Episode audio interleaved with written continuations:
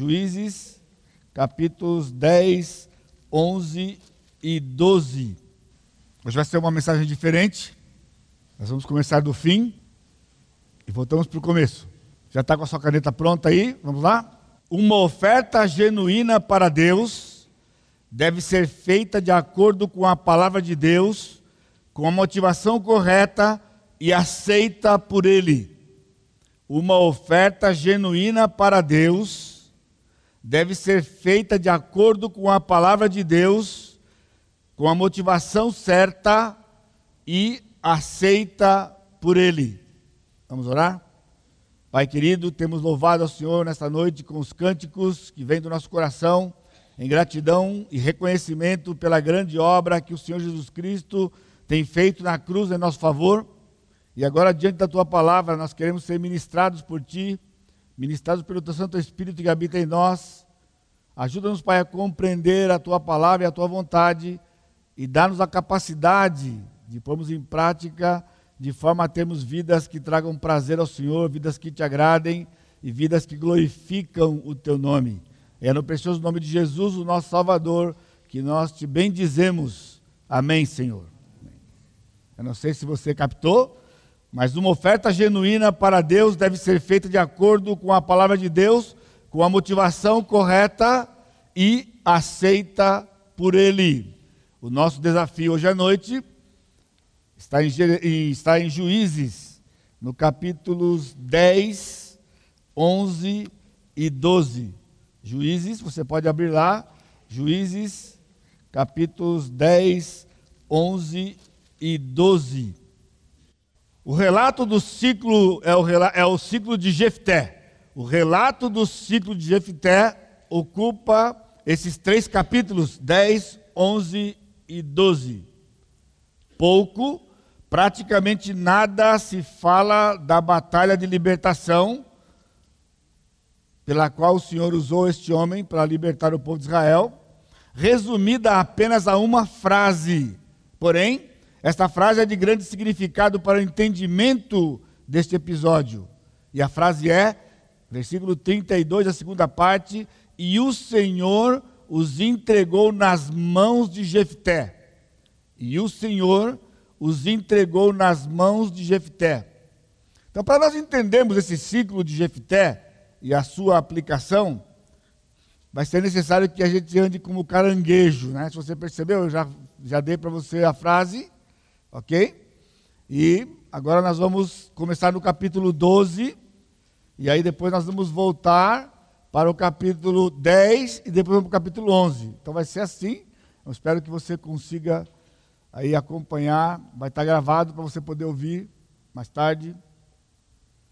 Então, uma oferta genuína para Deus deve ser feita de acordo com a palavra de Deus, com a motivação correta e aceita por Ele. Eu tenho aqui quatro aspectos desta verdade.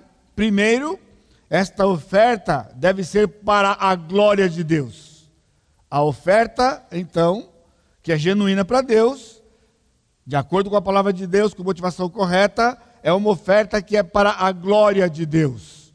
A segunda característica desta oferta é uma oferta que vem do próprio Deus, ou seja, Deus nos dá a oferta que Ele mesmo quer receber, e então, neste entendimento, nós damos a mensagem, nós damos a oferta para Ele, genuína, que é de acordo com a Sua palavra, porque veio dele, é com a motivação correta e também aceita por ele. Entende? Então ele nos dá, ele nos dá a oferta que vamos dar para ele. Por exemplo, mesmo na questão do ofertório aqui, quando a gente traz os nossos dízimos e as nossas ofertas, a gente está trazendo algo que é apenas retornar para Deus daquilo que ele já nos deu.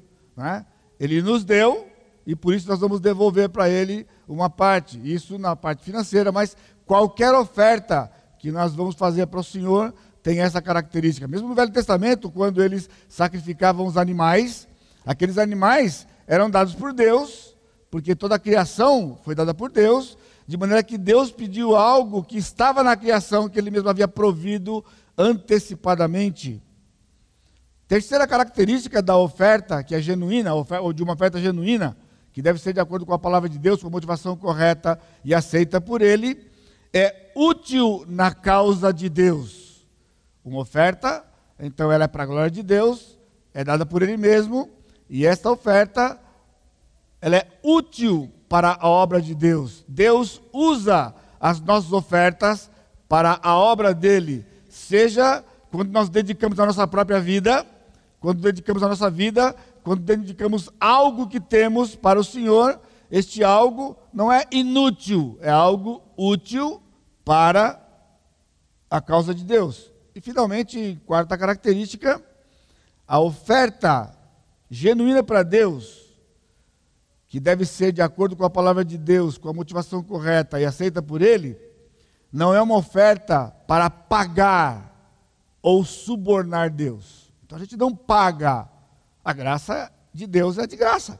Então se você paga, então cuidado com isso, né? O doutor John Piper, de maneira assim muito preciosa, ele nos alerta com respeito a este perigo, né? O perigo do, do reconhecimento versus graça de Deus. Porque muitas vezes nós queremos dar coisas para Deus, ou queremos ofertar coisas para Deus, como se fosse uma forma de mostrar uma gratidão e devolver para Ele alguma coisa. Agora, isto, quando praticado dessa forma, ela faz com que a graça de Deus seja inútil, porque não seja graça.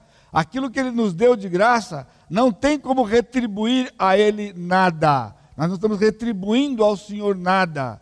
Nós estamos apenas reconhecendo que tudo pertence a Ele, devolvemos parte para Ele, seja então, é, como eu disse, financeira ou parte de tempo. Às vezes você quer dedicar uma, uma parte do seu tempo para Deus, né? Então nós temos vários de vocês aqui que, que fazem parte dos ministérios da igreja. Vocês dão parte do seu tempo para a obra de Deus, para que a, a causa de Deus funcione, e você não está fazendo isso com o objetivo de pagar. Ou seja, alguns dizem assim: aquilo que Deus me deu foi tão grande que eu tenho pensado como que eu faço fazer para retribuir o Senhor aquilo que Ele me deu. Não pense assim. Porque se você for retribuir ao Senhor qualquer coisa, você está anulando a graça dele e não reconhecendo que ele nos deu algo que é impagável, não há como pagar. Portanto, uma oferta genuína, ela não pode ser para pagar e muito menos para subornar o Senhor. É, pode parecer uma coisa óbvia, né? mas o crente, vez por outra, está transgredindo esse princípio quando ele, às vezes, faz, é, é, pratica, tem certas práticas, na verdade, como se fosse tipo, ah, vai jejuar, vai é, fazer alguma coisa que lhe custe alguma coisa, como se você quisesse, de certa forma, impressionar o Senhor não está impressionando ninguém. A gente não consegue impressionar alguém que foi criador desse universo, alguém que fez todas as coisas. Como impressionar esse tipo de Deus, né? Que é infinitamente sábio, nós não conseguimos impressionar nosso Deus. Ok, voltamos para o nosso texto, então. Vamos voltar para o nosso texto? Juízes. Então nós estamos aqui. Como é que nós vamos entrar para trás? Capítulo 12, versículo 3. Vamos ler capítulo 12, versículo 3. Jefté está é um momento da, da narrativa, depois dele ter feito ter tido a vitória, alcançado a vitória dada pelo Senhor contra aqueles que, que oprimiam o povo de Israel.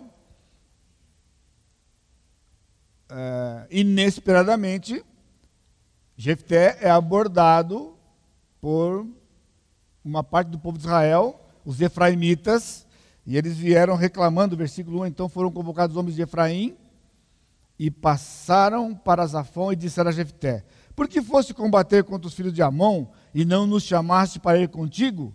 Queimaremos a tua casa estando tu dentro dela. Entenda, são irmãos dele, né? irmãos, são judeus, israelitas, como ele, né? que estão aqui querendo apenas, porque não foram convidados para a batalha, e aquela queriam matá-lo, né? E Jefté lhes disse: Eu e o meu povo tivemos grande contenda com os filhos de Amon, chamei-vos e não me livraste das suas mãos. Vendo eu que não me livráveis, arrisquei a minha vida e passei contra os filhos de Amon, e o Senhor os entregou nas minhas mãos.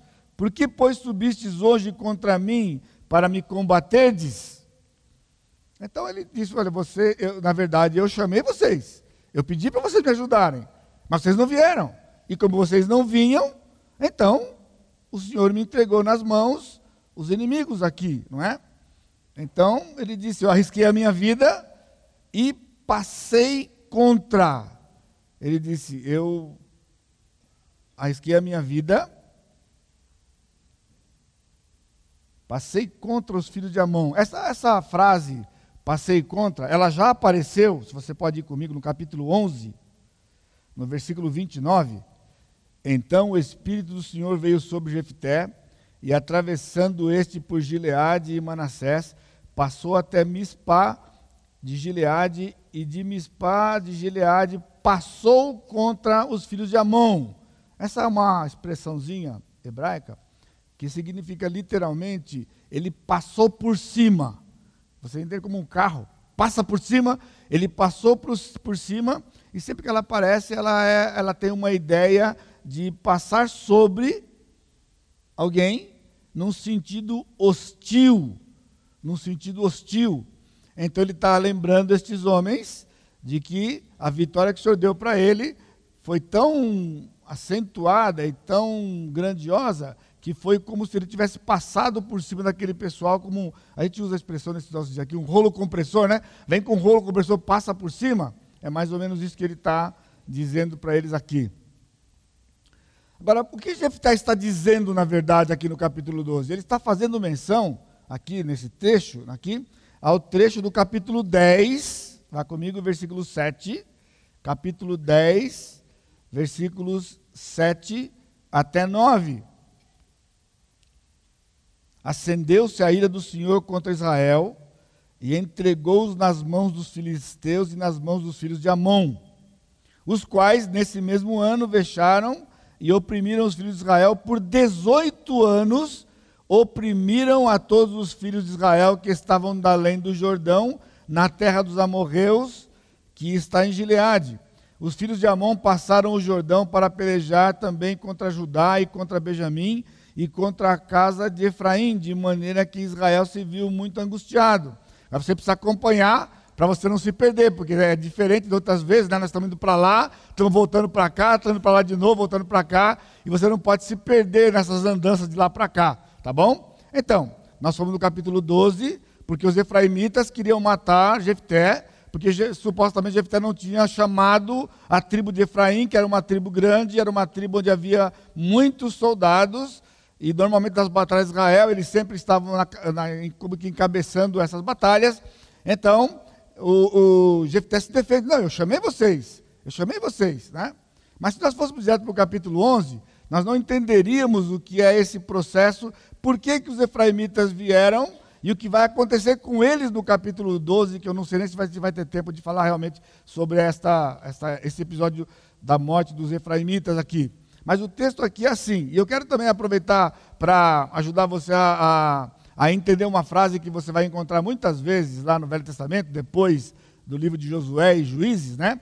É essa expressão aqui que ele usa da além do versículo 8, os quais nesse mesmo ano vexaram e oprimiram os filhos de Israel por 18 anos. Então eles oprimiram Israel por 18 anos. Como eles fizeram, né? Eles estavam da além do Jordão. Da além do Jordão é do ponto de vista de quem está no mar Mediterrâneo, que é a costa de Israel, e está entrando na terra. Então, quando ele sobe, ele sobe aos montes onde está Jerusalém, ele desce de novo para o vale, onde está o Rio Jordão. Então, da além do Jordão, agora não confunda, para ajudar você, porque senão quando você está lendo você não vai entender. Da além do Jordão, é exatamente o lugar por onde Josué entrou na terra prometida. Então ele saiu do Egito, ele, ele, ele entrou no território ali, através do Mar Vermelho, ele entra no território, na, na, na, no território de, de, dos cananeus, ele dá a volta por, por baixo de em Cades Barneia, ele, ele passa por baixo do Mar Morto, então ele sobe beirando o Mar Morto, você está olhando para o mapa, ele sobe do lado direito do Mar Morto, ali então ficam três tribos, Manassés, Gade e Ruben. Eles ficam ali, atravessam o Jordão e vão conquistar o resto da terra para as outras nove tribos. Então, por que confunde? Porque como ele entrou por aqui, você pode pensar que da além do Jordão é o lado das, das nove tribos. Não, da além do Jordão é o lado das duas tribos e meia, das três tribos que ficam desse lado aqui. Da quem do Jordão é o lado que está, então, a tribo de Dan, Naftali, de Azer, de Judá, Efraim, ok? Então, a, a tribo de Judá, onde está Jerusalém, né, e Samaria, ok? Que é bem conhecido no Novo Testamento. Estas cidades, essas tribos, estão naquilo que é chamado no texto bíblico da quem do Jordão. E tem muitos hinos do passado, né? Que falam da além do Jordão. Porque, na verdade, o povo de Israel estava da quem do Jordão e havia três tribos que estavam da além do Jordão. Eles tinham que atravessar o Jordão para ir, e o da além do Jordão ficou, passou a ser uma expressão para se referir ao céu. Né? Da além do Jordão, a gente vai atravessar o Jordão para ir para o céu, tá bom? Então o que está acontecendo aqui? O, os amonitas estão numa região aqui, que é o lado que Josué entrou, onde ele tomou a primeira parte da terra, né? E tem então no norte Manassés, no meio Gade e embaixo Ruben. Nesse território de Gade tem dois rios. O rio Jaboque no norte, que é onde Jacó atravessou, lembra, ele lutou com o Senhor no Val de Jaboque. E então aqui embaixo tem um outro rio chamado Aroê. E entre esses dois rios era a terra dos amorreus. Quando Israel voltou, e então Israel tomou posse dessa terra dos amorreus e assumiam aquele lugar. E essa terra dos amorreus agora vai ser reclamada nesse texto pelos filhos de Amon. Né? Os filhos de Amon, se você não sabe, ele é um povo que veio do incesto de uma das filhas de Ló com Ló. O outro povo são os moabitas. Então, os moabitas e os amonitas são os dois povos que vieram da, da, da, da linhagem de Ló. E Deus havia prometido de que eles nunca serão mexidos naquela região, tanto que quando Moisés está voltando e chega naquele lugar, quando Josué chega, o Senhor não permite que ele invada essas cidades, porque ele tinha prometido para as filhas de Ló, e eles estão ali então, os, amor, os amorreus foram desapossados, né? Os amonitas não estavam nessa terra, porque na verdade eles perderam esta terra para os amorreus. Né? Então, quando o, o, Israel invade, com Josué invade, eles dominam os amorreus e tomam conta da terra. Essa terra aqui, na, que fica ao norte de Moabe. Então, esse episódio aqui que nós vamos ver é que os amonitas chegam e dizem, começam a oprimir Israel, e eles começam exatamente esse pedaço que eles entendiam que era deles. Na verdade, o Senhor tinha dado para eles para disciplinar Israel, porque Israel estava adorando outros deuses, como nós vemos aqui no texto. Ok? Então, quando o texto diz, versículo 9: Os filhos de Amon passaram o Jordão para pelejar também contra Judá, contra Benjamim e contra a casa de Efraim, então significa que eles atravessaram, eles vieram então por, por esse lado, né, na, na, terra de, dos amorreus aqui, no norte de Moabe. Só que eles atravessaram o Jordão e foram também invadir Judá e Efraim. E eles fizeram isso, eles invadiram Judá e Efraim. Então, o que Gideão, o que Jefté está dizendo aqui, que a gente não encontra na história, mas encontra nesse pedacinho que eu estou dando para vocês aqui, é que Jefté estava lutando contra estes é, contra estes amonitas, quando eles invadiram Gileade. E quando eles atravessaram, os amonitas atravessaram o Jordão e começaram a dominar, a dominar Efraim e dominar o, o, o Judá, então Jefté foi buscar ajuda com eles, porque eles também estavam sendo invadidos agora. E como era uma tribo grande, então eles pediram o quê? Que eles que eles atravessassem o Jordão de volta e viessem ajudar o Jefté a livrar Gileade, que era a primeira cidade que tinha sido tomada pelos amonitas. Vocês estão comigo ainda? Estão comigo ainda? Então, eles chegam aqui, os amonitas, eles estão achando que essa terra é deles, e eles começam a escravizar o povo de Israel, não contente com esse pedaço, atravessa o Jordão e vai também dominar Judá e Efraim. Nesse momento, Jefté está lutando aqui para libertar Gileade, uma luta difícil, já estava se durando anos, o texto diz que foram 18 anos de, sub, de, de, de, de escravidão. Então Jefté pede ajuda de Efraim, porque Efraim era maior, Efraim tinha mais guerreiros, mas Efraim não vem livrar, livrar Gileade. Então o que acontece? Acontece o que está no capítulo 11, que nós vamos ver no capítulo 11 agora. Por quê? Vamos lá, capítulo 11.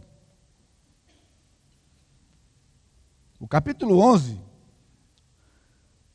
começa com o relato sobre um homem de Gileade chamado Jefté. Versículo 1. Então, era então Jefté o gileadita, homem valente, porém filho de uma prostituta.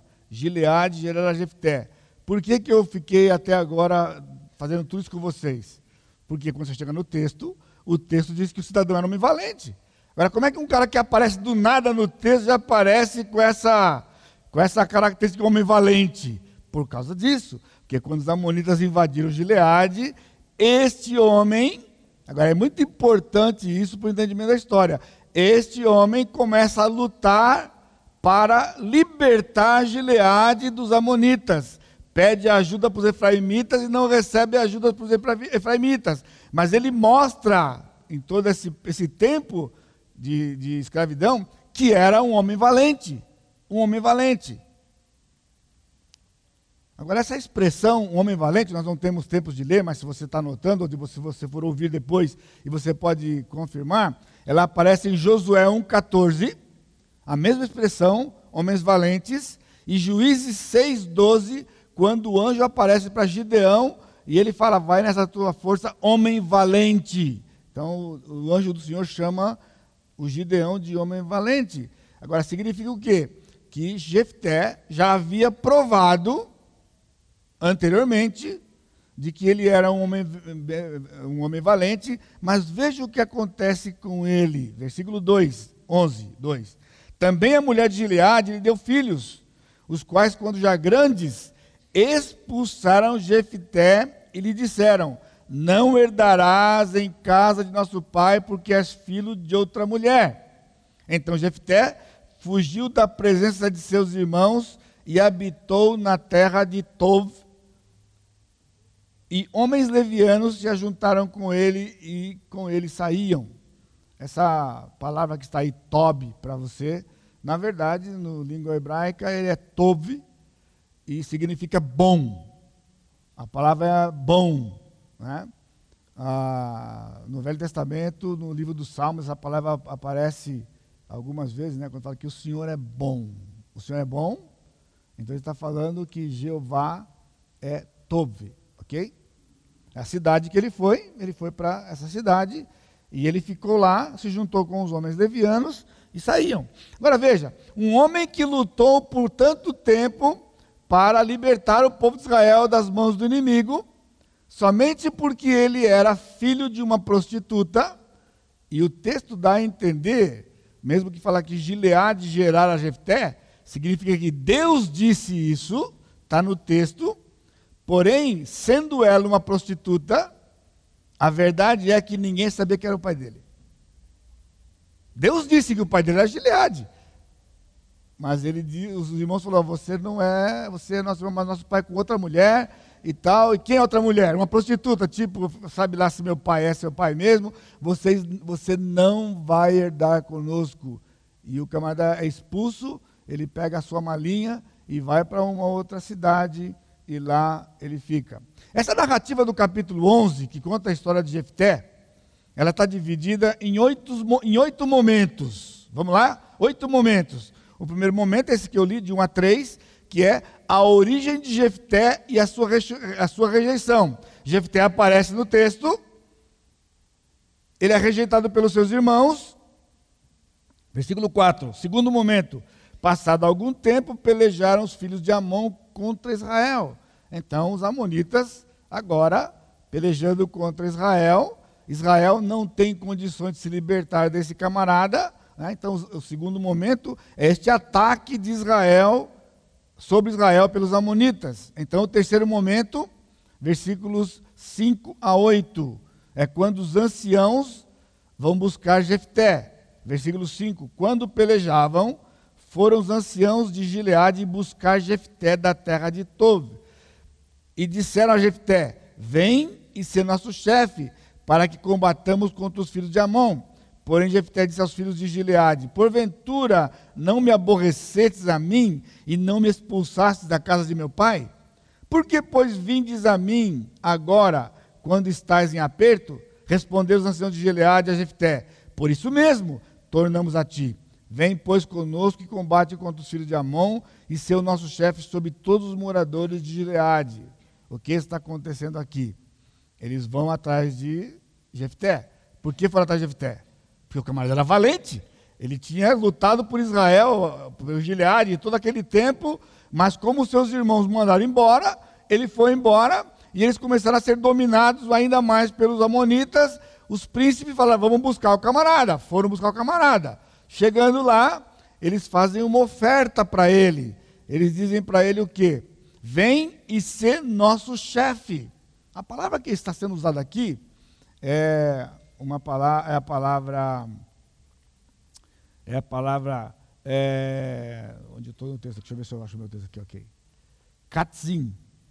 Katzin significa um líder da guerra. Falou, ó, vem ser nosso chefe, o chefe da guerra.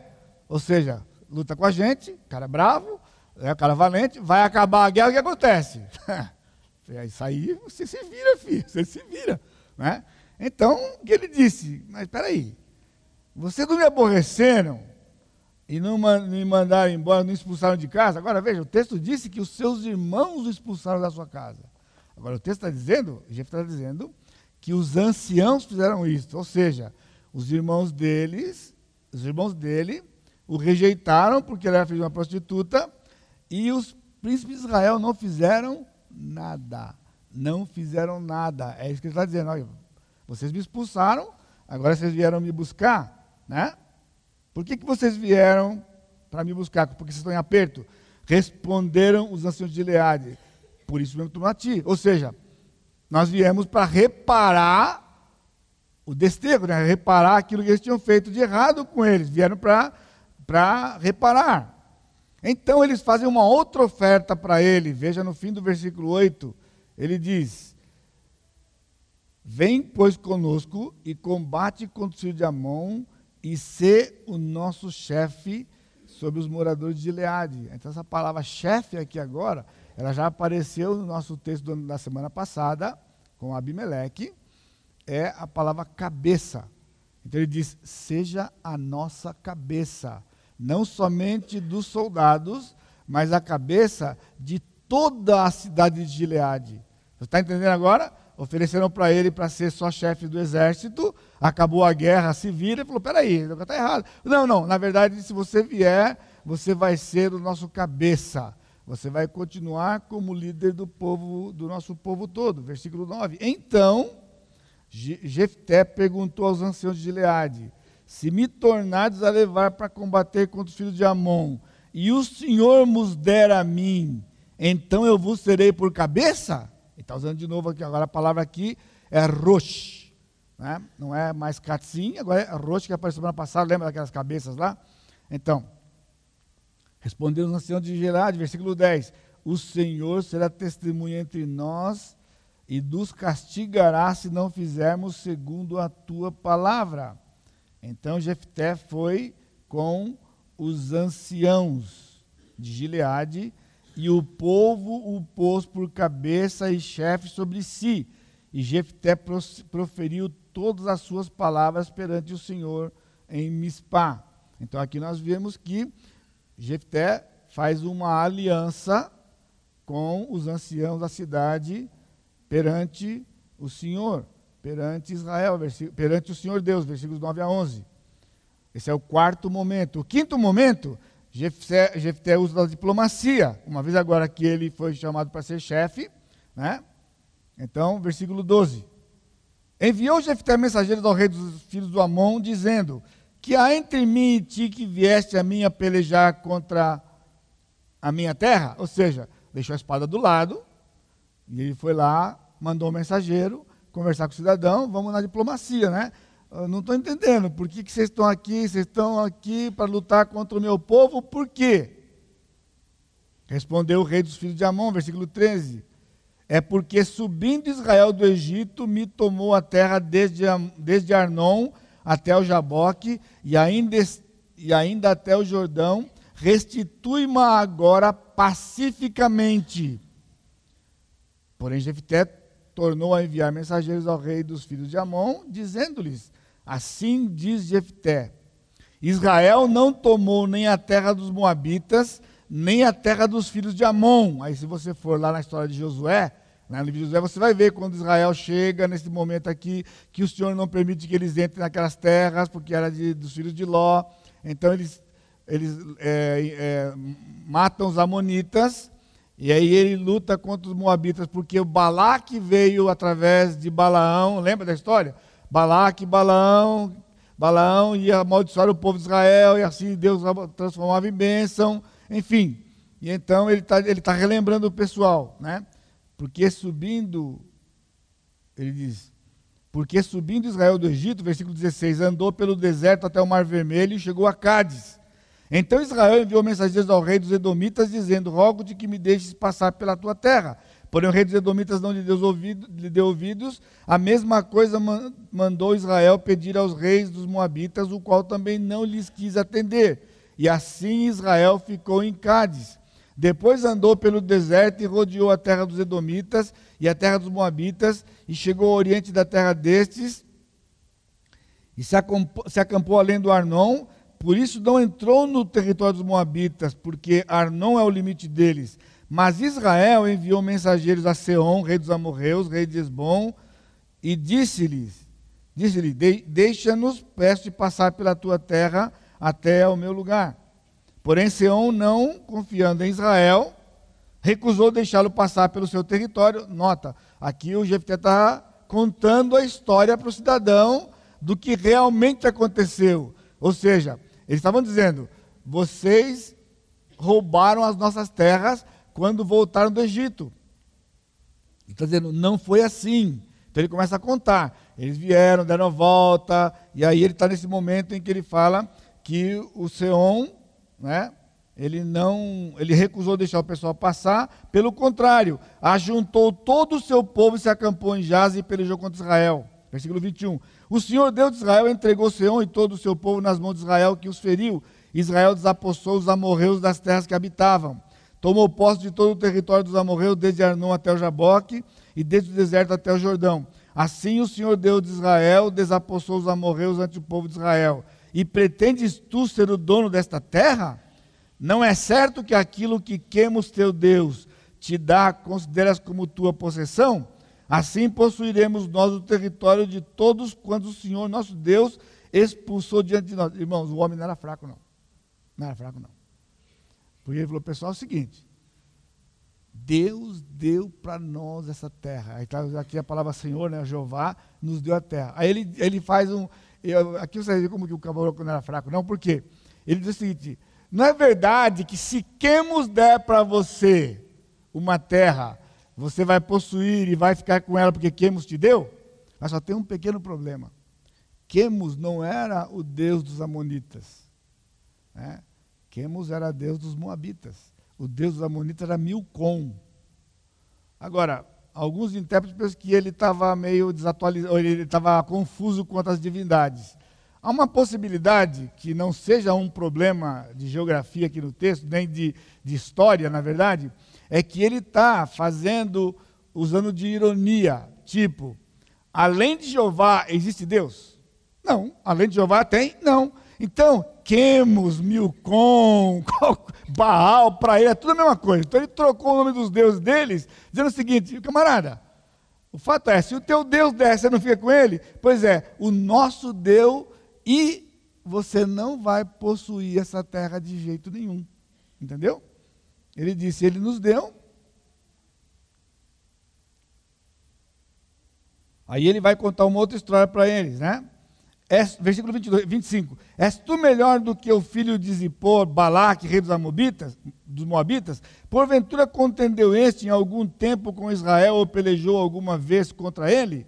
Enquanto Israel habitou 300 anos em Esbom e nas suas vilas, e em Aroer e nas suas vilas, e em todas as cidades que estão ao longe do Arnon, porque vós, amonitas, não as recuperastes durante esse tempo? Ou seja, ele falou: olha, 300 anos Israel está naquele lugar, que é o tempo dos juízes. Desde que eles chegaram do Egito, eles ah, tomaram, ah, eh, dominaram os amorreus, tomaram conta daquela terra. Ele falou: 300 anos Israel está nesse lugar e vocês nunca foram lá reclamar a terra. Agora, do nada, vocês chegam lá e falam que a terra é de vocês, querem a terra? Você está percebendo, é o cidadão, né? O cidadão, ele está ele está falando, não é assim facinho não, vocês não vão pegar facinho assim não. Né? Versículo 27, não sou eu, portanto, quem pecou contra ti, porém tu fazes mal em pelejar contra mim. Aqui é um grande texto, veja o versículo 27, ele diz no finalzinho, Jeová, que é juiz, julgue hoje entre os filhos de Israel e os filhos de Amon. O que ele disse? Bom, Jeová é juiz, tá bom? Então deixa que ele julgue. Guarde isso aqui, guarde isso aqui. Você tem ouvido isso aqui por 30 anos aqui na igreja. Você está com uma dificuldade. Lembra? Seu marido é um problema para você. Seu patrão é um problema para você. Seu vizinho é um problema para você. Seus filhos têm problemas. O que, que você tem aprendido que você faz? Vai para o Senhor e diz o que para o Senhor? Julga advoga a minha causa, julga a minha causa. Porque você está apelando para alguém que é justo, perfeito, sábio e ama você. Justo, perfeito, sábio e ama você. Foi o que ele fez. Jeová vai julgar a causa entre mim e vocês. Versículo 28, porém o rei dos filhos de Amon não deu ouvidos à mensagem que Jefté lhes enviara. Ou seja, diplomaticamente não vai dar nada.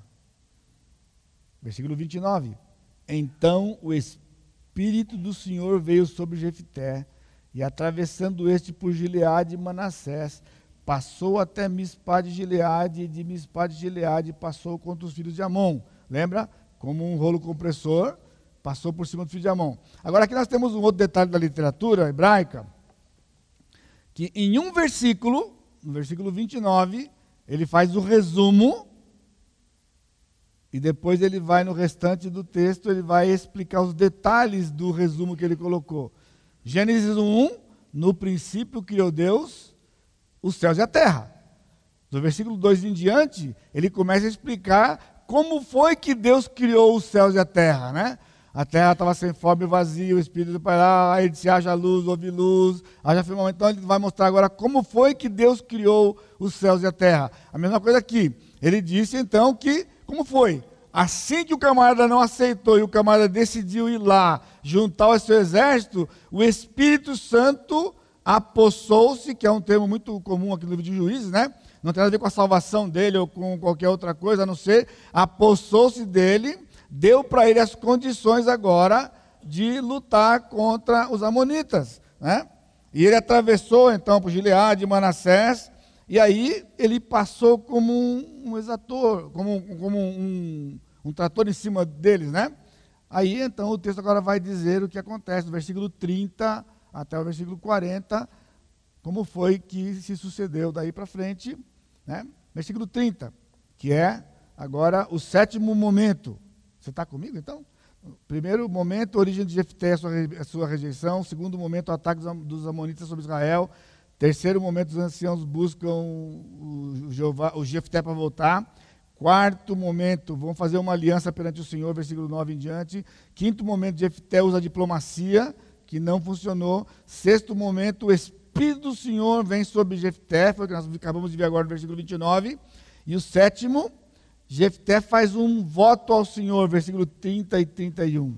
Fez Jefté um voto ao Senhor e disse: Se com efeito me entregares os filhos de Amon nas minhas mãos, quem primeiro da porta da minha casa me sair ao encontro, voltando eu vitorioso dos filhos de Amon, esse será do Senhor, e eu o oferecerei em holocausto. Versículo 32 e 33. Oitavo momento, então. Deus entrega os amonitas na mão de Jefté. Versículo 32. Assim, Jefté foi de encontro aos filhos de Amon, a combater contra eles, e o Senhor os entregou nas mãos de Jefté. Este os derrotou desde Aroer até as proximidades de Minite, vinte cidades ao todo e até Abel, Abel Queramim, e foi muito grande a derrota. Assim foram subjugados os filhos de Amon diante dos filhos de Israel. Agora, do 34 até o 40, vai narrar quando então ele volta para casa agora, para cumprir o voto que ele havia feito ali. Né? Então, se o Senhor me der a vitória, quando eu voltar para casa, o primeiro que sair ao meu encontro eu vou dedicar ao Senhor e vou oferecer em holocausto. Né? Esse será do Senhor e eu vou oferecer em holocausto. 34. Vindo, pois, Jefté a Mispa, a sua casa, saiu-lhe a filha ao seu encontro com adufes e danças, e era ela filha única. Não tinha ele outro filho nem filha. Quando a viu, rasgou as suas vestes e disse: Ah, filha minha, tu me prostras por completo. Tu passaste a ser a causa da minha calamidade, porquanto fiz voto ao Senhor e não tornarei atrás. E ela lhe disse: Pai meu, fizeste voto ao Senhor, faze, pois, de mim segundo o teu voto, pois o Senhor te vingou dos teus inimigos, os filhos de Amon. Disse mais a seu pai: Concede-me isto, Deixa-me por dois meses para que eu vá e desça pelos montes e chore a minha virgindade, eu e as minhas companheiras. Consentiu ele, vai, e deixou a ir por dois meses.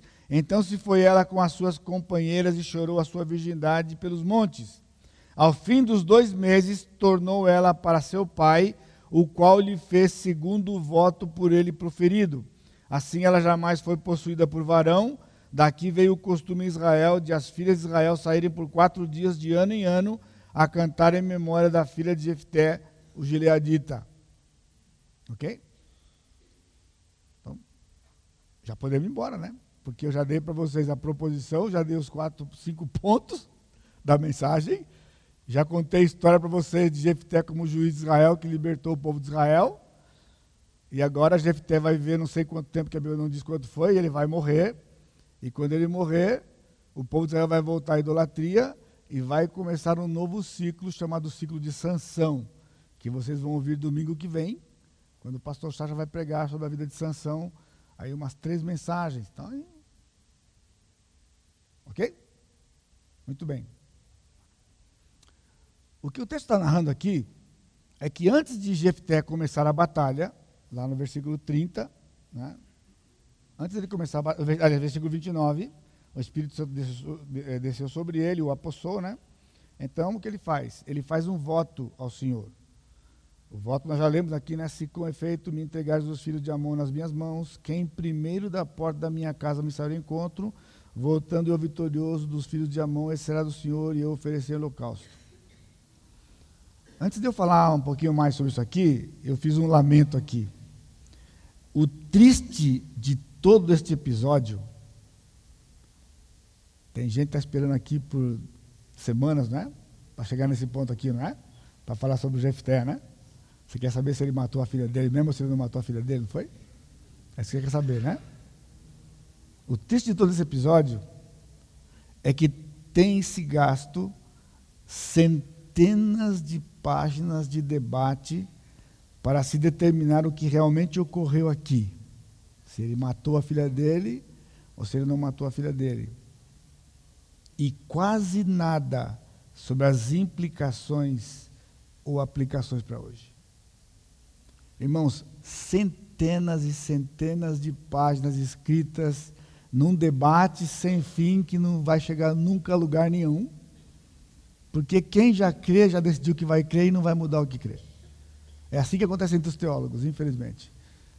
Brigam, discutem, discutem, escrevem, escrevem, mas ninguém está afim de mudar nada. Ninguém está submisso ao Espírito Santo, essa é a verdade. Ninguém está submisso ao texto.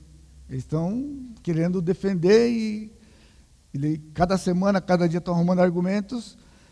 Agora, eu pergunto para você: será que determinar o fato, se ele matou ou se ele não matou, é o aspecto mais importante dessa passagem? Porque é o que mexe com todo mundo, né? Se matou ou não matou, já pensou o cara matar sua própria filha? Dizer que ele sacrificou sua filha no altar e queimou-a no altar, vai nos dizer o quê? Vai servir para você hoje, para quê? Para quê? Vai acrescentar o quê na sua vida se ele sacrificou a filha dele no altar?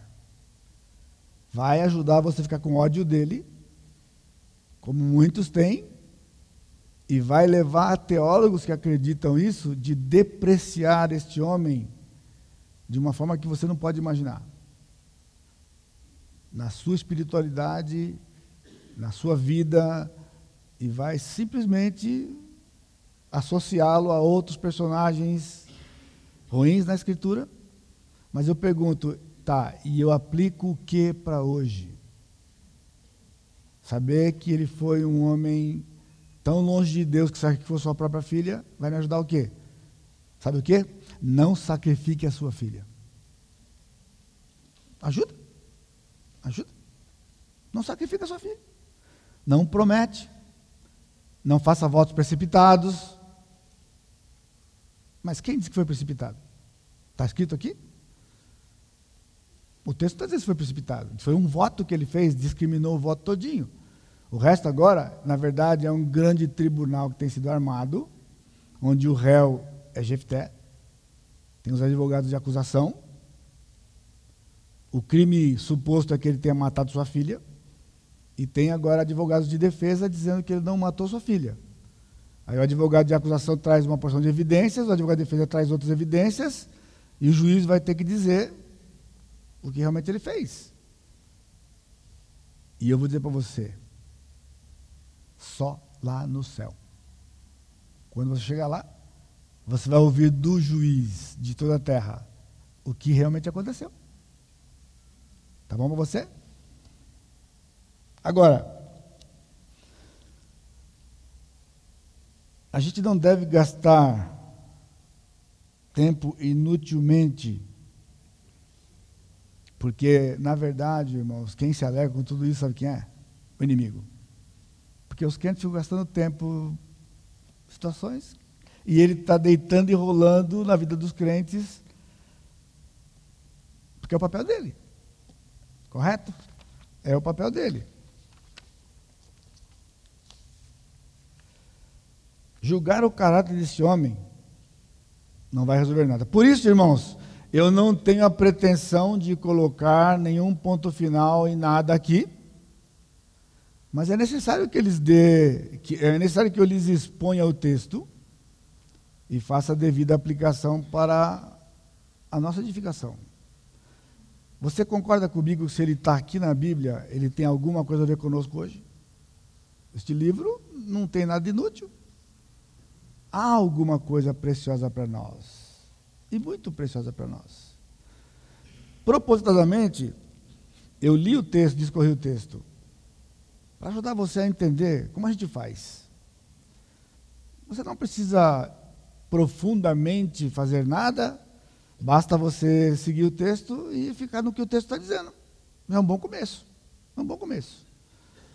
Você não pode ir para o texto já achando alguma coisa. Você, não, entendeu porque eu fui de trás para frente?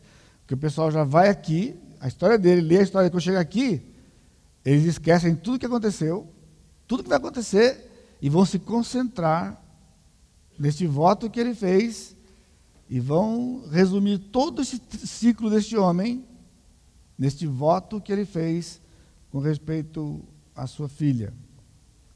Então vamos ler o texto atentamente. Versículo 35 de novo. Quando a viu, rasgou as suas vestes e disse: Ah, filha minha, tu me prostras por completo, tu passaste a ser a causa da minha calamidade, porque fiz voto ao Senhor e não tornarei atrás. Primeira ajuda para você.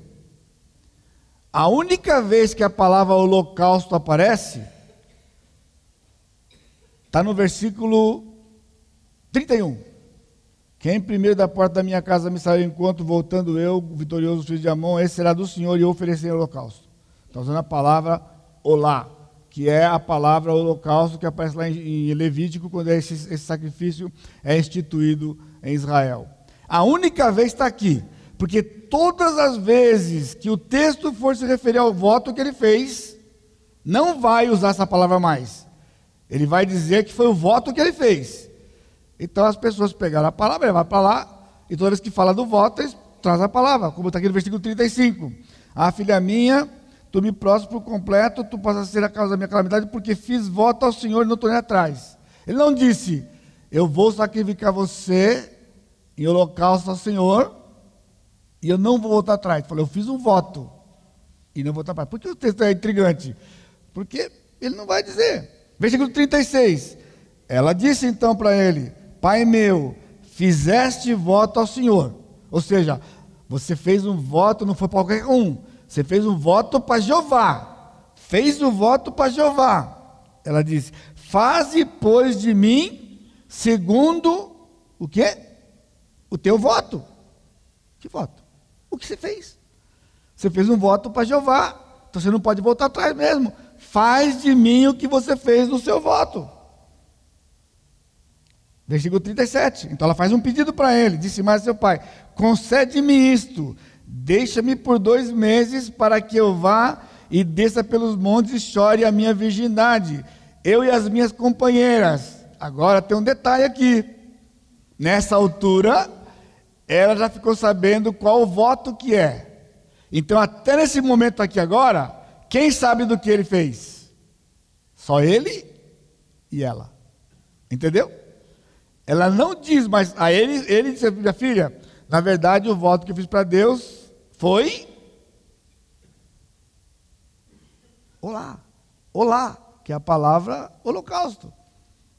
Agora ela sabe. Tá bom, então ela acabou de dizer, ela acabou de ouvir que ele, que ela vai ser sacrificada.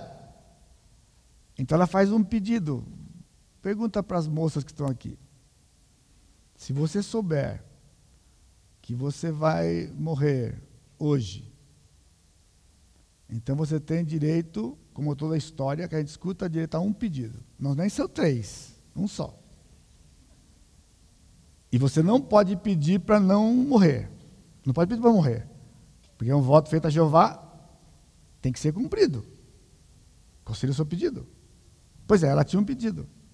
Pai, me deixa por dois meses ir pelos montes, chorar a minha virgindade com as minhas companheiras.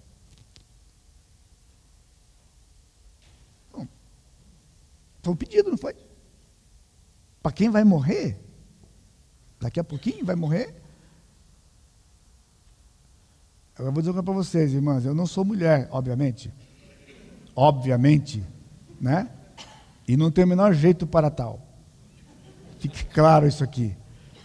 Agora, eu digo o seguinte para você: que quando a moça está preocupada com a virgindade, é porque ela vai ficar viva, não é porque ela vai morrer. Quem vai ficar viva está preocupada que vai ficar virgem. Quem vai morrer está preocupado que vai ficar virgem, vai, vai morrer. É diferente morrer virgem e quem não é virgem? É, a morte é diferente? Você está entendendo? Eu estou seguindo o texto com você. Eu estou seguindo o texto com você. Eu estou caminhando essa pessoa, eu estou caminhando com você gradativamente. Agora ela sabe. Finalmente o pai disse para ela o que ele votou. Porque até agora ninguém, só nós sabíamos por causa do versículo 31. Mas todo o tempo eu votei, eu fiz o voto, eu vou cumprir, eu não vou voltar para trás. Tá, pai, tá bom, então tudo bem. Então eu quero fazer um pedido para você. Deixa eu chorar minha virgindade. Eu falei, tá bom. Então, se você fosse morrer e você quisesse mais dois meses de vida, você quer ficar longe da sua família ou você quer ficar perto da sua família? Os últimos dois meses que você tem, você quer realmente ir lá para Campo Jordão, ficar lá em Campo Jordão nas montanhas chorando a sua virgindade? Você vai querer ficar dentro de casa com mamãe e papai, ficar lá pertinho, né? Ficar pertinho todo o tempo, comer junto, andar junto, passear junto, desfrutar dos últimos dois meses que você tem com papai, mamãe e os irmãos. No caso, ela não tinha irmãos, né? Você quer, você está entendendo? Você, você prefere ir embora de casa, ficar dois meses fora, ou você quer ficar. Eu estou perguntando para você, eu não estou dizendo nada para você, eu estou fazendo uma suposição e estou perguntando para você, para você caminhar comigo no texto. Vamos caminhar no texto. Versículo 39. Ao fim dos dois meses, tornou ela para seu pai, o qual lhe fez segundo o voto por ele proferido. De novo, não disse de novo que voto que é. Segundo o voto por ele proferido. Assim, ela jamais foi possuída por varão. Tá. Ele foi, matou sua filha, colocou no altar, pôs fogo e o texto agora diz que ela ficou virgem. Não conheceu homem nenhum. Pô, eu ia ficar assustado se o texto dissesse que ela teve um filho. Que ela passou a noite no motel. Depois que ela morreu aqui queimada, o que, que o texto vai dizer a respeito de uma mulher que acaba de ser sacrificada? Tá, e ela não conheceu homem nenhum. É como se fosse a coisa mais importante da vida dela, nessa altura do campeonato. Você está entendendo? Esse é o texto. E eu fiquei horas nele aqui, dias nele aqui, caminhando aqui, um texto. E aí então, versículo 40, de as filhas de Israel. Ah, então, daqui, daqui disso veio o costume em Israel de as filhas de Israel saírem por quatro dias de ano em ano a cantar em memória da filha de Jefté. Israel passou então, cada ano, as mulheres de Israel, quatro dias, lamentavam por essa moça. Lamentavam por essa moça o quê? Porque ela ficou virgem. Simplesmente isso. As mulheres lamentavam, porque essas mulheres agora vão se casar, vão ter filhos, e se lembravam da filha de Jefté, que ela não teve filhos, ela ficou sem relação com homem nenhum. Agora, não seria uma boa oportunidade para dizer, vamos lamentar por ela porque ela foi brutalmente morta pelo seu pai? Agora, precisa de uma festa para lembrar disso? Uma festa, uma festa, pessoal. Todo ano, faz uma, quatro dias as mulheres vão ficar lá lamentando por essa mulher, porque o pai a matou. O texto não diz nada disso, só diz que elas cantam em memória dela. Canta o quê? Tan, tan, tan, tan. Tan, tan, tan, tan, tan, tan. Tem outro hino que dá para cantar além desse? cantar a filha dele? Só pode ser esse aqui. Quatro dias? Eu posso imaginar. Tan, tan, tan, tan. Quatro dias que canto fúnebre, porque é o texto, não é? Ok. Franz Delitzsch é um, um teólogo alemão que escreveu uma obra junto com outro colega, Kyle, do Velho Testamento todo. Ele diz o seguinte: Embora as palavras eu oferecerei em holocausto parece favorecer o real sacrifício tão fortemente que a anotação marginal de Lutero então Lutero, quando ele fez, ele tinha uma Bíblia, nesse texto ele fez uma anotação no canto da Bíblia, na margem da Bíblia, dizendo o seguinte: alguns afirmam que ele não a sacrificou, mas o texto é claro o suficiente. Lutero acreditava que ele tinha matado a filha dele. E escreve isso, que alguns teólogos dizem que ele não matou, mas o texto é claro o suficiente, diz Lutero. E então esse homem está comentando, ele diz o seguinte: é esse, esse argumento de Lutero é perpetuamente repetido com peculiar ênfase, ainda que ao olhar mais atentamente para o, o assunto encontremos dificuldades insuperáveis na forma de interpretação literal das palavras. Ou seja, eu estou fazendo para vocês isso já. Já mostrei para vocês que se realmente ele matou a sua filha, já mostrei algumas implicações para você dentro do próprio texto, certo? Agora veja, eu não tenho tempo de ler os textos, mas o sacrifício humano, suposto aqui, né, o sacrifício humano, era proibido na lei de Israel com pena de morte. Ou seja, Jefté mataria sua filha e seria morto imediatamente. Essa era a lei. Ele mataria sua filha, fez um voto, não fez um voto, foi impensado, não foi impensado, não tem acordo, matou a sua filha e em seguida ele é morto. Porque a lei diz isso aqui. Matou um, um ser humano, você tem que ser morto. Levítico 18, 21, Levítico 20, de 2 a 5, Deuteronômio 12, 31 e Deuteronômio 18, 10. Nós temos evidências no texto de que Jefté era um homem que temia a Deus. Ele buscou o Senhor quando foi chamado pelos anciãos para voltar a Gileade, versículo 9. Versículo 9. Então Jefté perguntou aos anciãos de Israel: Se me tornares a levar para combater contra os filhos de Amon, e o Senhor me der a mim, então serei por cabeça. Fez acordo com os, com os anciãos diante do, do Senhor, versículo 11, eu não vou ler. Buscou se assegurar da ajuda do Senhor através de um voto. Ele disse para o Senhor: Se o Senhor me der nas mãos, quem primeiro sair ao meu encontro, eu vou dar ao Senhor e vou sacrificá-lo, ou vou fazer dele o holocausto, como nós já vimos aqui.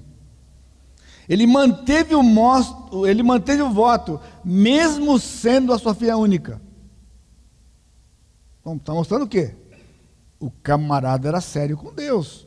Porque na hora que a filha saiu, ele podia falar: ah, Senhor, vai desculpar, mas eu nunca imaginei que ia ser minha filha. Então minha filha não vale, tá bom? Eu estou pensando que era um escravo que ia vir aqui. Agora, de repente, não, então não vale. Não. Ele disse para a filha dele: Eu estou angustiado porque eu fiz um voto e eu vou cumprir. Significa o quê? Camarada é sério com Deus. Está entendendo? Camarada é sério com Deus. O Senhor, que é juiz, julga entre mim e ti. Ele disse isso para o rei dos, dos, dos Amonitas. Quem vai julgar entre nós é o Senhor. Eu tenho ensinado você isso. Você tem sofrido porque você não usa isso. Mas ele nem piscou. Ele disse: Quem vai decidir essa coisa da terra é Deus. Se ele me der, bem. Se der para você, bem também. Até porque Jefté já sabia que eles estavam dominados por esse povo por causa do seu pecado, do pecado da nação. Agora, versículo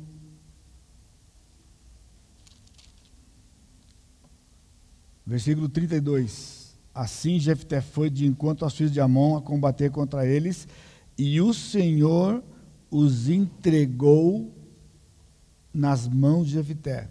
Sabe o que significa isso? Deus aceitou o voto dele. Do contrário, ele teria sido derrotado na batalha, ou Deus teria feito de uma outra forma. Mas não ia, ele não ia matar a filha dele.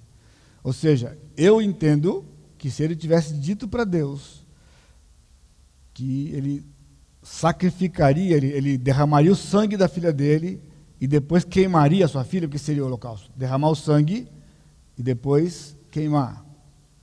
Ele disse: Se o Senhor me der, ele não disse se eu ganhar. Você, você vê a diferença ou não? Entre eu ganhar a batalha e o Senhor me dá?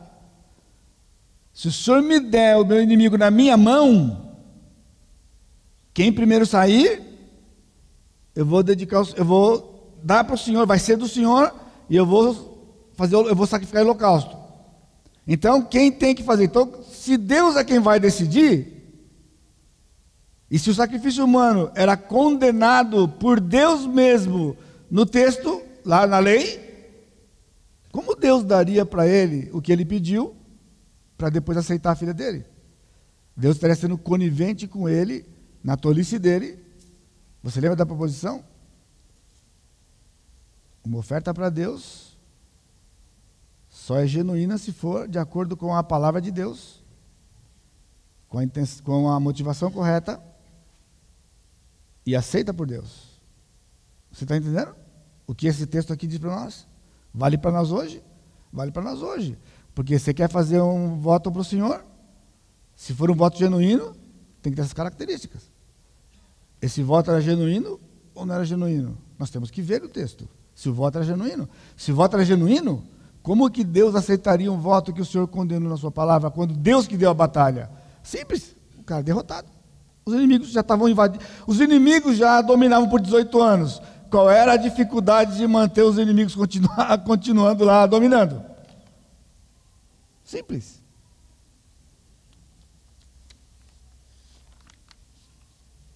No voto, nota agora importante, no voto que ele fez, irmãos, ele não pediu a vitória. Olha o voto. Ele não pediu a vitória. Porque a vitória já tinha. Esse é um dos argumentos que os, que os, que os teólogos têm usado contra esse homem, dizendo que ele fez um voto por desconfiança e porque ele queria fazer, ele acreditava no sacrifício humano. Ele acreditava no sacrifício humano e por isso ele fez esse voto. Porque Deus já tinha prometido que ia dar vitória para ele. Primeiro que em lugar nenhum do texto fala que Deus prometeu que ia dar vitória. Deus falou para Israel que ia libertar Israel, quando Israel clamou ao Senhor. Na verdade, ele falou que não ia libertar mais. Depois disse que ia libertar.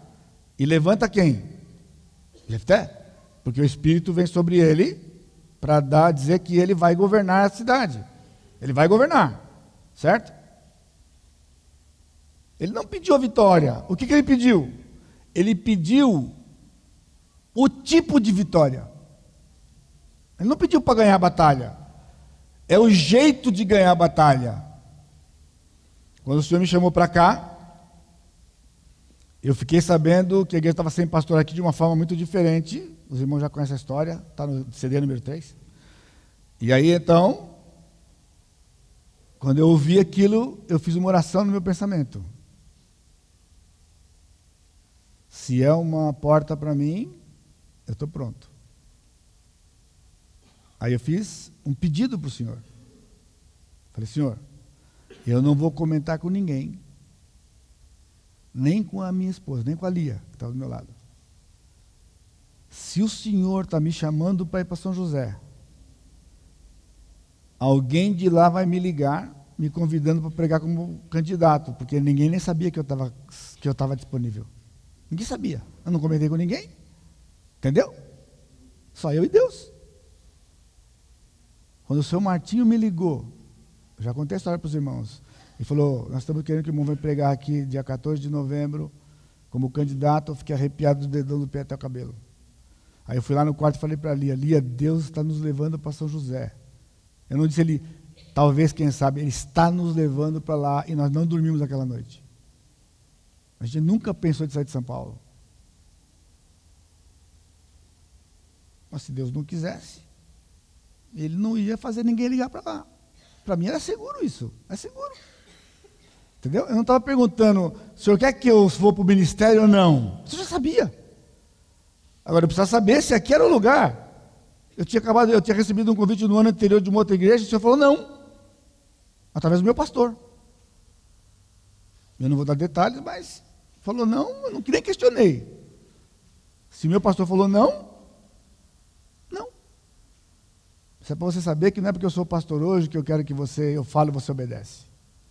Quando eu fui ovelha, quando o meu pastor falava, era sério. Ele disse, não vai. Eu nem quis saber por quê. Não vai, não vou. Porque eu nunca ia vir. Tanto é que quando a igreja me chamou, depois então que me convidou, eu, eu falei assim, Senhor, eu quero mais uma coisa. Eu quero a bênção do meu pastor. Porque meu pastor podia falar não de novo. Mas eu falei, se o meu pastor me abençoar, eu vou. Se o meu pastor não abençoar, eu não vou. Porque já tinha falado, já falado não um ano antes, qual é a chance dele falar não de novo? Todas. Ao contrário, ele falou, eu sabia que você ia embora, tal, me levou no escritório lá, a gente conversou, gente orou. E assim, tá, tá, tá, tá, tá, você pode ouvir o CD. Quando eu falo CD3, é brincadeira, viu? É só porque a gente faz essa brincadeira de quando a gente conta a história várias vezes, já fala, já manda dá um número do CD logo, a pessoa escuta no CD logo, é mais fácil que quer contar a história de novo. Há uma coisa interessante Veja o versículo 31. Quem primeiro sair. Porque alguns acham que era um animal. Mas na língua hebraica, quando ele falou quem primeiro sair, não tem a menor possibilidade de ser um animal. Essa expressão só para pessoas. Então ele falou de uma pessoa, era uma pessoa. Isso é certo, é uma pessoa. Agora, porque ele não, para não correr risco nenhum, falou: Senhor, quando eu sair, o Joaquim vem e eu vou matar o Joaquim para o Senhor. Ou José, ou aí você fala, mas porque é justo José, senhor? Pastor, toda vez é o José que. Ah, Matias, tá bom, Matias? Não, pode ser Evandro, ou. sei lá que você quer pôr o nome, por quê? Sabe por quê? A oferta não é para Deus? Esse homem levava tanto Deus a sério que ele deixou para Deus escolher. Ele não conseguia pensar em alguém que era digno dele oferecer para o Senhor. Você está entendendo? Ele não conseguia imaginar quem seria, nem mesmo a sua filha. Para ele era um presente digno para o nosso Deus. Porque ele é. Não é porque ele faz, porque ele é. Porque ele é, ele é Deus. Então ele falou: Senhor, eu vou dar para o Senhor. E deixou para Deus escolher. Você faz, você tem coragem? No CD2, quando a Karina nasceu, eu falei para o Senhor, Senhor, ela é sua filha. Eu estou dando ela para o Senhor. Com seis meses de idade, ela teve uma fratura de crânio. Num acidente em São Paulo. E a minha oração foi, Senhor, no dia que ela nasceu, eu a dediquei para o Senhor. Então, se o Senhor está tá entendendo que é hora de levar, vai ser difícil para mim e para a mãe dela. Mas ela é sua. Só sustenta a gente. Sustenta a gente. Irmãos, foi uma oração tola que eu fiz alguns dias antes. Não de dedicar minha filha, porque todos meus filhos foram dedicados quando eles nasceram. No dia que eles nasceram, lá, na, lá no hospital eu dediquei. Mas foi, um, foi uma conversa tola que eu tive com Deus, porque voltando de casa um dia, eu estava lendo Gênesis da vida de Abraão, e eu falei o seguinte para o Senhor: agora cuidado, pessoal, não faça. Não faça eu disse: Senhor, Abraão era teu amigo. Por que, que ele era teu amigo? Eu também quero ser teu amigo. Só falei isso. Só isso. Mais nada. Andando com ele na rua, assim, andando. Eu andava quase uma hora do ponto de onde eu estou em casa. Eu tinha tempo para conversar com o senhor. Eu falei para ele: Senhor, Abraão é teu amigo. Por que só ele? Eu também quero ser teu amigo. É ruim? Então, no dia que eu recebi a notícia que ela estava com fratura de crânio, naquela noite, Sabe o que veio à minha mente? O Senhor colocou na minha mente. Você quer ser meu amigo? Eu pedi o filho de Abraão, ele me deu. Eu vou levar o seu. Tá bom para você? Aí eu temi. E eu tinha como escolher? Não podia fazer nada. Ela já estava. Já você está entendendo como que é? Deus nos responsabiliza pelo que nós falamos. Está ouvindo? Agora Deus foi misericordioso. Ele deixou a minha filha. Só porque ele é misericordioso. Mais nada. Nada além disso. Nada além disso. Então, isso que aconteceu comigo recentemente do meu AVC não foi a primeira vez na minha família, né? porque ela tinha uma, uma chapa com uma mancha na cabeça. No outro dia ela não tinha mais nada. O meu foi rapidinho quanto dela, porque no outro dia também eu tinha mancha, mas não tinha mais nada. Ainda tinha algumas sequelas. Ela não tinha nenhuma. Eu ainda tinha algumas por alguns dois, três dias ainda. Algumas sequelas. Que não era aquilo que dizia o, o exame, mas, enfim. Se você quer saber, né, pergunta para o doutor Felipe lá, né? Não anda, não fala, não se mexe, né? Aquele, aquele desenho lá, para o pessoal que entende do desenho lá, né, da ressonância, não anda, não fala, não se mexe. Agora, por quê? Só porque Deus quer, irmãos. Só, não tem outra coisa aqui. Eu não tenho tempo, eu tenho, eu, eu, eu, irmãos, eu, fiquei horas e horas e horas aqui, eu tenho cinco, seis páginas aqui, que eu não vou encher sua cabeça. Vou, o tempo já foi, eu vou ler mais uma coisa e depois eu vou terminar aqui. De tanto que eu tenho para escrever para você, de mostrar, na verdade, o que aconteceu, para você não ficar sem amarrar essas coisas aqui. Holocausto é um nome no Velho Testamento de um sacrifício apenas para diferenciar dos demais sacrifícios que, que o Senhor estabeleceu. Porque dos sacrifícios, é o único sacrifício que tudo era queimado para Deus. Os demais sacrifícios era queimado parte para Deus, parte comia o sacerdote e parte comia o ofertante. Todos os, os, as ofertas eram assim. O holocausto era tudo de Deus. Era tudo dele. Quando Abraão foi sacrificar o seu filho, Deus pediu. Abraão poderia ter dito: Senhor, mas o senhor aceita sacrifício de gente? Mas não perguntou. Abraão não perguntou. Abraão creu, não foi? Ele quer na ressurreição, de acordo com Hebreus.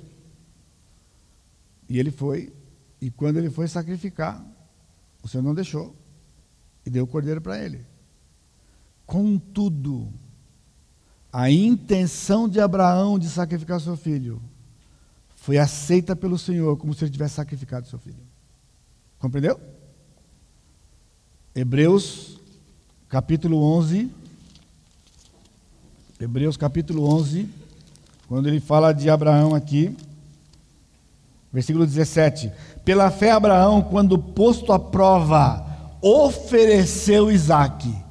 Agora entenda que a palavra ofereceu aqui não é tipo assim, toma se o senhor quiser. Ofereceu é a palavra para sacrificou.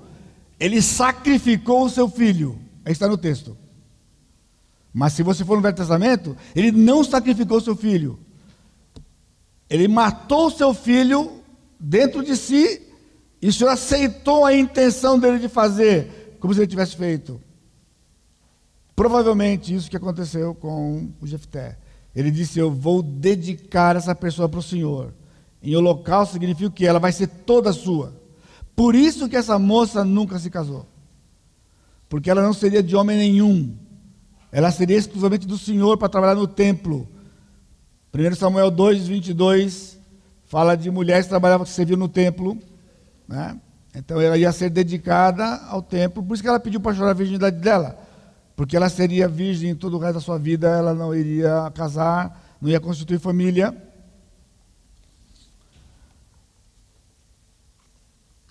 Jefté jamais poderia ter dito para o Senhor, no meu entendimento, de que iria sacrificar sua filha. Por quê?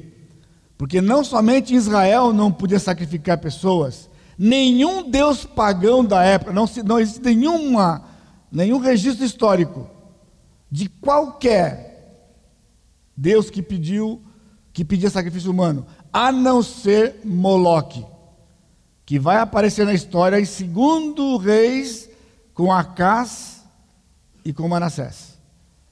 E eles foram mortos por causa disso. Agora, mesmo que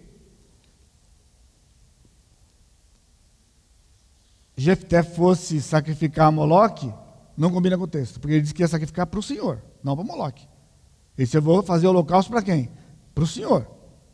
Holocausto para o Senhor não é para Moloque. Deus nunca revestiu de poder para governar qualquer homem que tenha sacrificado a Moloque. Não seria Jefté o primeiro. Aqui. Por isso que o, o Delite diz que, olhando o texto com cuidado, as implicações ah, são insuperáveis, porque não tem como superar essas informações, porque são incontestáveis essas informações. O... Só para você ter uma ideia, pela lei do sacrifício de Levítico, o holocausto, ao ser feito, ele nunca era um sacrifício sozinho. Primeiro tinha que fazer antes dele o sacrifício pelo pecado. Porque para se, dedicar a Deus, só pode dedicar a Deus alguém que está purificado. Por isso, na lei dizia: primeiro faz a oferta pelo pecado, o pecado é coberto, depois faz o holocausto, ou seja, se dedica ao Senhor. O apóstolo Paulo fala em Romanos 12, 1, que apresentei os vossos corpos como sacrifício vivo, santo e agradável a Deus. Davi, no Salmo 66, no Salmo, no Salmo 51, ele fala que o Senhor não aceita o holocausto. Agora, tudo bem, o tempo já foi e eu não posso avançar mais, mas o que isso tem a ver conosco? Jefté se torna, portanto, o tipo de Cristo mais próximo entre juízes. E é também uma mensagem sobre a real história, sobre o maior inimigo, o pecado e o diabo. Hebreus 2, 14 e 15 diz que quando Cristo morreu, ele aniquilou o pecado, aniquilou o diabo. Então, ah, só houve em toda a história do povo de Israel e nossa um sacrifício humano. E esse sacrifício humano foi o próprio Deus que fez quando sacrificou o seu próprio filho. Isso tem a ver com esse texto aqui, para nós. Isso tem a ver com esse texto aqui. Um homem que estava disposto a dedicar ao Senhor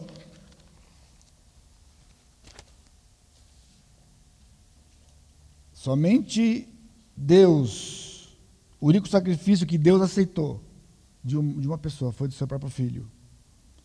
Alguns querem ligar o voto de Jefté com o voto de Saul, quando ele ia matar Jonatas. O que aconteceu? O povo não deixou. Essa é uma questão levantada aqui. Para sacrificar uma pessoa, para fazer um sacrifício de holocausto, de derramar o sangue e queimar, só no templo, no caso do tabernáculo. Não podia ser feito em qualquer lugar. Do lado da arca. E precedido pelo sacrifício do, do, do, pela, pela oferta do pecado. E tinha que ser por um levita, por um sacerdote. Não podia ser a própria pessoa, tem que ser o sacerdote. Então, ele seria impedido pelos levitas de fazer isso com sua própria filha, se fosse o caso. Então, irmãos, eu fiquei, talvez a parte que mais foi significativa para mim, eu coloquei coincidência ou providência. Por que existiu esse juiz de Israel? Com tal história. E por que está registrado no texto sagrado? Jefté é filho de um pai desconhecido. João 8,44, Cristo foi chamado de bastardo. Foi rejeitado pelos seus irmãos. João 7,5, os seus irmãos não criam nele tornou-se cabeça do seu povo. Cristo é o cabeça da igreja. Foi buscado pelo seu povo quando atacado por um inimigo superior e precisava de um libertador. E esse libertador só é Jesus. Só é Jesus.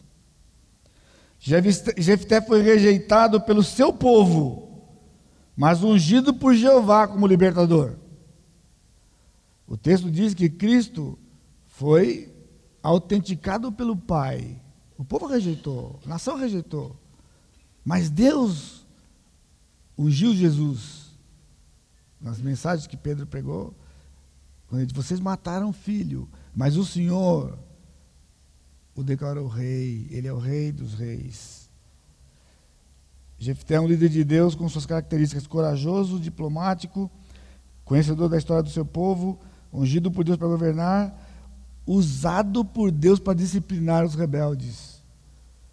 Os israelitas foram mortos no capítulo 12. Todos foram mortos. Porque, sabe por quê? Porque eles tinham feito a mesma coisa com Gideão. Eles quase mataram Gideão. Gideão diplomaticamente apaziguou. E eles reincidiram no pecado. Lembra da semana passada da pendência? Reincidiram no pecado. E o Senhor os puniu com morte. Porque eles iam matar o Jefté. Eles iam fazer o sacrifício humano. Lembra? Você, vamos, vamos pôr fogo na sua casa com você dentro. Sabe o que é pôr fogo na sua casa com você dentro? O Senhor disse: Não vai. E Jefté matou todos eles quando atravessavam o Jordão. Os efraimitas eram um povo orgulhoso. No Salmo 19, o salmista diz: Guarda o teu servo da soberba então serei irrepreensível e livre de grande transgressão. Os efraimitas foram disciplinados porque eram orgulhosos eram soberbos. Curva sua cabeça, irmão. Curva sua cabeça. Bendito Deus. Louvado seja o teu nome, Pai. Porque o Senhor não aceita a nossa morte. Porque a nossa morte não tem nenhum valor para ti quando o prêmio é vida. Mas o Senhor aceitou a morte do teu filho no nosso lugar, no meu lugar, para que eu pudesse viver para toda a eternidade com o Senhor. Abençoa o teu povo aqui, Pai. Que nós façamos ofertas genuínas ao Senhor, de acordo com a tua palavra, com a motivação correta e ofertas que sejam aceitáveis diante do Senhor, como sacrifício vivo, santo e agradável a Deus. Abençoa aqueles que estão aqui e têm ouvido essa palavra, se por acaso eles não te pertencem. Eles têm uma pena de morte sobre eles. Mas que eles saibam hoje à noite que alguém já morreu no lugar deles. O Senhor Jesus Cristo já morreu para que então eles tenham vida, como nós temos vida. Por isso, Pai, que a graça do Senhor Jesus Cristo, o amor de Deus Pai e a consolação do Espírito Santo seja com todo o teu povo hoje e sempre. Amém, Senhor. Irmãos, obrigado pela sua paciência. E espero que você entenda a necessidade da gente passar um pouquinho de tempo hoje. Deus abençoe.